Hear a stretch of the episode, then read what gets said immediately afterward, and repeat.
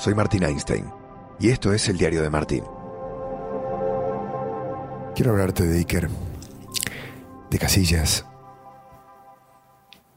Es el momento de hacerlo. Hoy decidió oficialmente colgar los guantes, a pesar de que ya sabíamos que no continuaría en el fútbol cuando tuvo ese problema cardíaco que le obligó a cambiar de vida. Ya presentíamos que la actividad de Iker no iba a continuar cuando se presentó a candidato para presidir la Real Federación Española de Fútbol. E Iker decidió que sea en esta fecha y está bien. Es una buena excusa para hablar de un hombre a quien yo admiro. Eh, seguramente leerás, verás, escucharás un montón de cosas de Casillas. Lo que yo te puedo proponer en este podcast es mi Iker Casillas, mi recuerdo. Después de más de 15 años de cubrir el terreno que Iker pisaba tanto en selección española como en el Madrid. Mi mirada, mis anécdotas, las historias que tengo con, con Iker, de los partidos que me ha tocado cubrir y que dibujan al personaje. Esa es mi propuesta en el diario de Martín, este podcast, en el día de hoy. Como un buen vecino, State Farm está siempre ahí. Comenzamos. Me tomé un descanso. Me hacía falta. Necesitaba poner la cabeza en remojo. Sé que vos me estás escuchando y seguramente esto de la pandemia nos toca en diferentes etapas. Aquí por lo pronto tenemos cierta libertad de movimiento, cierta posibilidad de irnos a un sitio con la familia, con todas las precauciones del mundo y con todas las limitaciones que impone el COVID-19, poder despejarnos. Y eso nos es muy necesario después de, por lo menos en España, varios meses confinados. Y pensando también, porque esta es la sensación que existe en el país en el que vivo, de que puede que nos vuelvan a confinar dentro de poco tiempo, porque el virus no se va. Digo, por eso te cuento que estuve ausente un par de semanas, pero regreso porque vuelvo al trabajo, porque estamos al frente de un proyecto importante que tiene que ver con documentales y también porque vuelve la Champions y porque de eso quiero que hablemos en este podcast. Pero hoy va a ser un día diferente. Hoy es momento de mirar hacia atrás, de mis experiencias pasadas, pensar en ellas y pensar en un protagonista que hoy oficialmente colgó los guantes, el señor Iker Casillas. Me ha tocado cubrir España en su época más, más gloriosa, ¿no? Me ha tocado conocerlos. No fui amigo ni he tenido una relación súper cercana con ellos, pero sí les he acompañado en este viaje. Sí me ha tocado entrevistarlos en los momentos más importantes de su carrera a los referentes de esta generación. Y con Iker me he cruzado mucho. He estado cubriendo el Madrid desde el año 2005, prácticamente en todas las Champions a partir de allí hasta ahora. Y también en, los éxitos de España, ¿no? en esas dos Eurocopas y en ese Mundial, muy cerquita de ellos. ¿Y qué te puedo decir de Iker? millones de anécdotas este, se me cruzan por la cabeza. Algunas muy graciosas porque Iker es, más allá de lo que ya conocemos Y de eso no te voy a hablar, porque efemérides habrá muchísimas. Por lo cual lo que te voy a plantear en este podcast es contarte mi experiencia, mi mirada, mi, mi historia con Iker. La primera que se me viene a la cabeza es una de la Eurocopa 2008. Recuerdo que estaban en un muy pequeño pueblo cerca de Innsbruck. Ahora no me viene el nombre a la cabeza. Y era un pueblo de, nada, de, de, cuatro calles. Un poco allí comenzó la dinámica de, de la federación de aislar a España del ruido, de que estén en lugares en donde pudieran descansar. Y, y este lugar funcionó a las mil maravillas. Recuerdo el Hotel de España que estaba en un valle hermoso, todo verde en verano, en Austria. Y claro, los futbolistas no tenían la posibilidad ni siquiera de darse un paseillo. Bueno, es el primer día libre de España después de la fase de grupos. Yo no cubría directamente el día a día de la selección. Yo empezaba en esa época con mi diario de Martín a contar historias de las cosas que sucedían en esa Eurocopa, a viajar. Estaba cerca de España porque era un poco la idea, pero también me movía por libre. Y ese día de descanso yo estaba por ahí. Y digo, bueno, si es que es el día de descanso, me voy a encontrar seguramente con algún futbolista. Y en una subida, en una cuesta, arriba de una callecita de ese pueblo, veo un, puñado de futbolistas de, de la selección. Y había dos retrasados, que eran Dani Huiza e Iker Casillas. Y claro, yo quería hablar con Iker. Llevaba la cámara en mano, porque el diario lo, lo filmaba yo también y me acerco a Iker. Y Iker, que tenía muy buenos reflejos bajo los tres palos, pero también en el tú a tú. Y en ese momento tampoco nos conocíamos tanto, o él no me tenía mucho como referencia. Eh,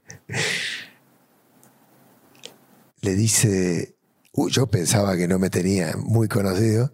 Cuando me acerco, digo, muchachos, ¿qué tal? Miren, este, y Casillas se gira y dice, Dani, mira, te, está buscando la ESPN. Le tira el fardo a Dani Huiza, muy rápido, Iker Casillas, y a mí me dejó en blanco. Me acuerdo que Huiza me dijo dos cosas que no entendí, porque hablaba un andaluz muy cerrado, con cara de, de no me molestes, que es mi día de descanso, y además tenía razón. Y, y ahí Iker demostró también esa rapidez mental, ¿no? Que, que él tenía. Luego, recuerdo su cercanía, ¿no? Era un tipo que lamentablemente en esa época del Madrid, para él lamentablemente, eh, tenía que dar la cara mucho porque, porque cuando el Madrid las cosas le iban mal, era Iker el que salía a dar la cara. Y eso habla mucho de quién era Iker Casillas, ¿no? Un tipo que cuando las cosas salían mal, y en ese entonces en el Madrid salían mal bastante seguido, él se acercaba y hablaba. Salía a la zona mixta, paraba en todos y cada uno de los micrófonos, radios, porque además tenía una relación muy directa con la prensa. Luego creo que en eso se escudó José Mourinho para acusarlo de algo que me parece fue una de las cosas más injustas que le ocurrió a Iker en su carrera, de que era un soplón, de que era un chivato, de que era un topo. Se le ha faltado el respeto a la figura de Iker. Creo que por, porque el tipo era y es muy buena persona, porque porque tiene ese don de gente, porque nunca dejó de ser amigo, cercano, llano, terrenal, porque nunca se la creyó. Y por eso algunos se aprovecharon de él. Pero Iker sobrevivió a todo eso. Y yo creo que sobrevivió por algo que te lo da el crecer en una cantera tan competitiva como el Madrid. Y que no era el chico que llegó al Madrid con porte típico de gran arquero, de, de gran guardameta. No era alto, no tenía las cualidades como para pensar que podía llegar donde llegó. Pero era súper exigente consigo mismo. Tenía una mentalidad a prueba de balas y tenía algo que para esa posición es oro en polvo. Nervios de acero. No le flaqueaban las piernas nunca. Y eso sumado a una escuela de fútbol en la que permanecer simplemente cada año es ya una victoria, porque al Madrid todos los años llegan los mejores futbolistas del mundo, los mejores niños que juegan al fútbol en toda España y en muchos lugares también quieren entrar en esa escuela, por lo cual la supervivencia en el Madrid durante tantos años, 25 años creo que estuvo Casillas en el Madrid, te moldea la cabeza. Sos un animal competitivo. Te convertís en un superviviente. Y no hay forma de que luego te dé miedo algo si tu mentalidad se va afinando a la supervivencia, a sobrevivir. Iker tenía eso. Le tocó muchas veces bailar con, con la más difícil. Como salir, por ejemplo, en esa final de Glasgow, después de haber sido sentado por Vicente del Bosque sobre el final de la temporada, esa temporada 2001-2002, y César, que era el portero suplente, pasaba a ser titular. Casillas, que era muy niño, sin entender absolutamente nada. Deja de ser final en la final de la Copa del deja de ser arquero, perdón, en la Liga, en la final de Copa del Rey y en la final de Champions. Y con todo eso en la cabeza, tiene que saltar porque César se lesiona, entrar al campo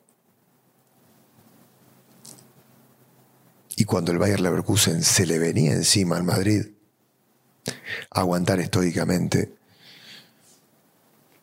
con unas paradas que pasaron a la historia. Iker era un muro. Se colgaba del aire.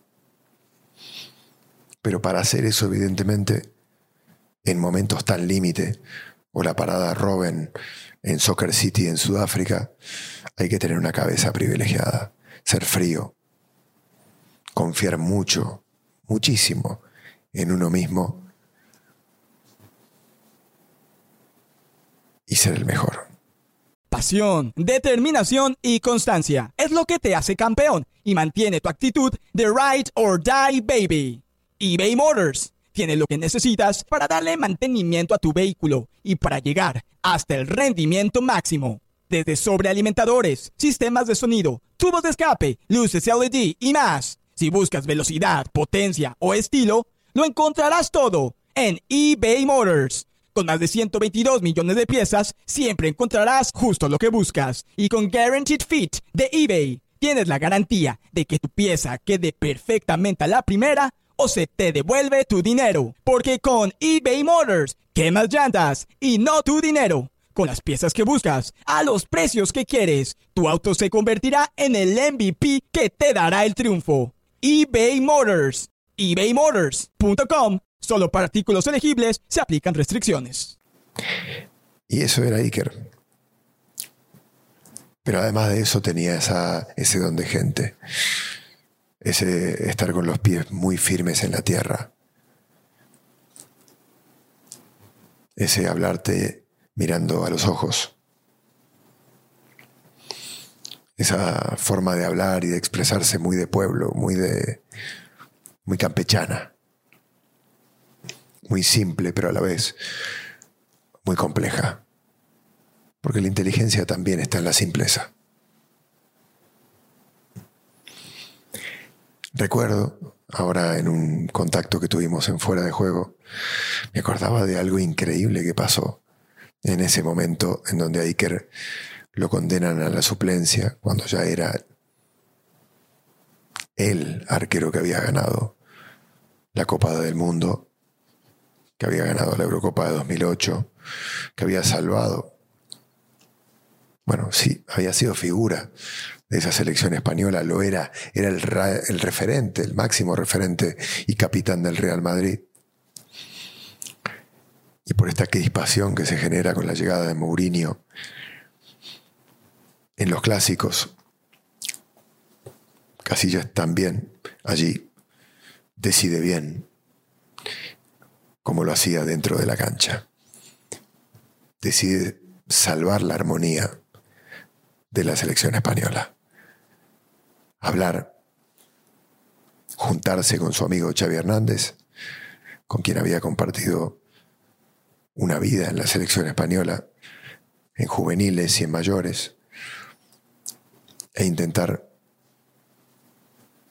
calmar los ánimos, que no se rompiera lo que tanto costó construir,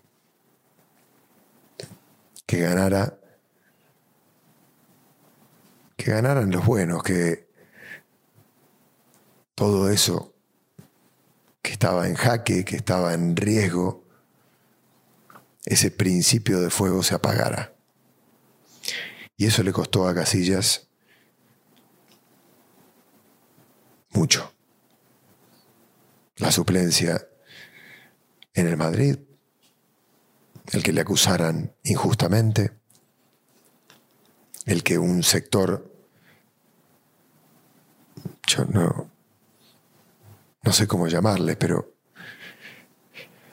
sí, de socios, de aficionados, de gente, de seguidores del Madrid,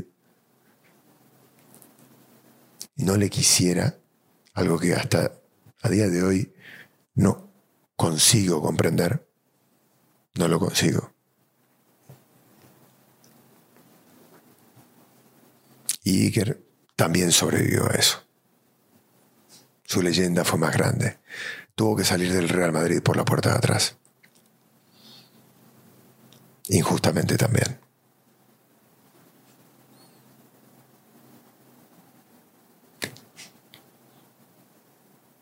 Todo esto, he recordado Iker. Me acordaba, hablando de anécdotas, de algo bizarro que ocurrió en el Camp Nou en la época de Mourinho. Creo recordar que fue la noche de el dedo que le metió Mourinho en el ojo a Tito Vilanova, que era el entrenador del Fútbol Club Barcelona. Casillas era suplente. Puedo estar diciendo alguna imprecisión, yo lo recuerdo así. Y no juega el partido, creo que es Diego López el arquero, prácticamente estoy seguro. El Madrid pierde el partido y en vez de sentarse Mourinho en la sala de prensa, como se sientan los entrenadores después del partido, ¿saben lo que hace Mourinho? Lo manda a Casillas a hablar. O sea, en lugar del entrenador, sala de prensa del Camp Nou, entra Casillas. Todos nos miramos como diciendo, ¿qué está pasando acá? Pero lo más curioso de todo no fue solo que Casillas se sentó en esa sala de prensa sin haber jugado un solo minuto y sin tener que estar sentado ahí, porque el que se sienta ahí después de un partido, normalmente, bueno, siempre es el entrenador. Los jugadores van a la zona mixta, que es la zona de entrevistas. Lo sorprendente fue que ninguno de los colegas que estaban en esa sala de prensa le preguntaba de lo extraño que era lo que estaba ocurriendo, de lo extraño de la situación. Le preguntaban con normalidad, bueno, ¿y qué opinas del partido? Y bueno, ¿qué pasó acá? eh?". Y yo digo, no es por tirarme flores eh, lo que te voy a contar. Yo no pensaba preguntar porque yo estaba como pivoteando entre la zona mixta y la sala de prensa, pero cuando pasó esto me quedé. Y ya, claro, se acababan casi las preguntas, levanté la mano y le digo, perdóname, Iker, yo pensé que alguien iba a hacer esta pregunta antes, pero ¿qué haces sentado ahí? En el lugar donde se sientan los entrenadores. Para mí se caía de Maduro que esa tenía que ser la primera pregunta de la conferencia de prensa, pero no fue así. Dice, bueno, me mandó Mourinho y, y vine. Esas cosas que uno pasan los años y, y no, no, no termina de, digerir, ¿no? Cosas raras que hacía Mourinho, que es un personaje. Eh, personaje que le hizo mucho daño a Iker Casillas. Y que Iker también perdonó. Esa también es la sabiduría de Iker, ¿no? Que se repone de los conflictos, que pasa sobre ellos, que aprende, que cierra la herida y que sigue. Y esa es una actitud fundamental en la vida. Inteligente. No, que, que no te haga pozo un conflicto, un mal trago, una crisis, un, un mal momento. Tener la capacidad de cristalizarlo, de guardarlo en un cajón, de, pasar sobre él, de sacar un aprendizaje. Digo, no de esconderlo, sino de cerrar la herida. Ese es un, un rasgo de inteligencia suprema que muy pocos tenemos. A mí me cuesta mucho hacer una cosa así. Y seguro a vos también. Perdonar. Cerrar la herida. Seguir adelante.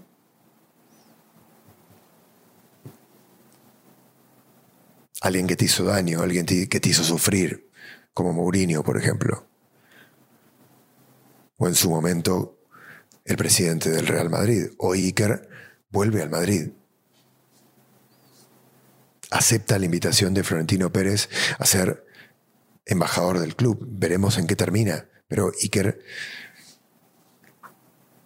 quien salió por la puerta de atrás del club, también ha perdonado la forma en que salió del club al presidente Florentino Pérez y regresa al Real Madrid, porque el Madrid fue su casa. Hay quien le, criti- le criticarán y le dirán, pues muy mal. Yo no sé si muy mal. Yo no sé si muy mal. Tal vez él ve cosas que aquellos que piensan que muy mal no ven. Tal vez es sabiduría. Tal vez se entiende que la vida pasa por vivirla y no por quedarse con las cosas negativas. Ese Casillas, ese fue el Casillas que yo conocí. Ese fue el Casillas que me tocó vivir a mí como corresponsal. Y ese es el pequeño homenaje que desde este podcast le hago a un tipo con el que me tocó vivir muchas cosas lindas. Eurocopas, mundiales, muchos partidos con el Real Madrid. Gracias, Iker. Muchas gracias. Muchas gracias por, por todo lo que nos ha- has dado, por lo bien que nos has tratado a los periodistas, por tu sinceridad, por tu ir de frente, por tu normalidad y sobre todo también, claro, por todo el fútbol, por todo lo que nos has hecho disfrutar. Ojalá esta nueva vida también te depare tantas cosas buenas.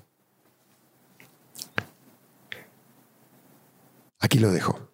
Espero que te haya gustado este regreso después de, de un parón de una oxigenación necesaria. Y ahora se viene algo espectacular, se viene la Champions, se viene un formato rarísimo, pero creo será muy interesante. Más allá de que falte el público, más allá de que le falte el ambiente que siempre estos momentos de Champions entrega, van a ser partidazos y van a ser partidos. En menos de 15 días vamos a tener un campeón. Se van a estar disputando el título equipazos todos en una misma ciudad, bueno, va a estar buenísimo. Así que eh, desde el diario vamos a acompañar eso. Y lo voy a hacer yo y lo vamos a hacer también con los corresponsales, esta ronda de corresponsales que, que inauguramos hace algunas semanas, también con ellos lo hablaré. Así que no te pierdas, ¿eh? yo estoy de vuelta. Espero que vos también. Este fue el diario de Martín. Nos escuchamos en la próxima.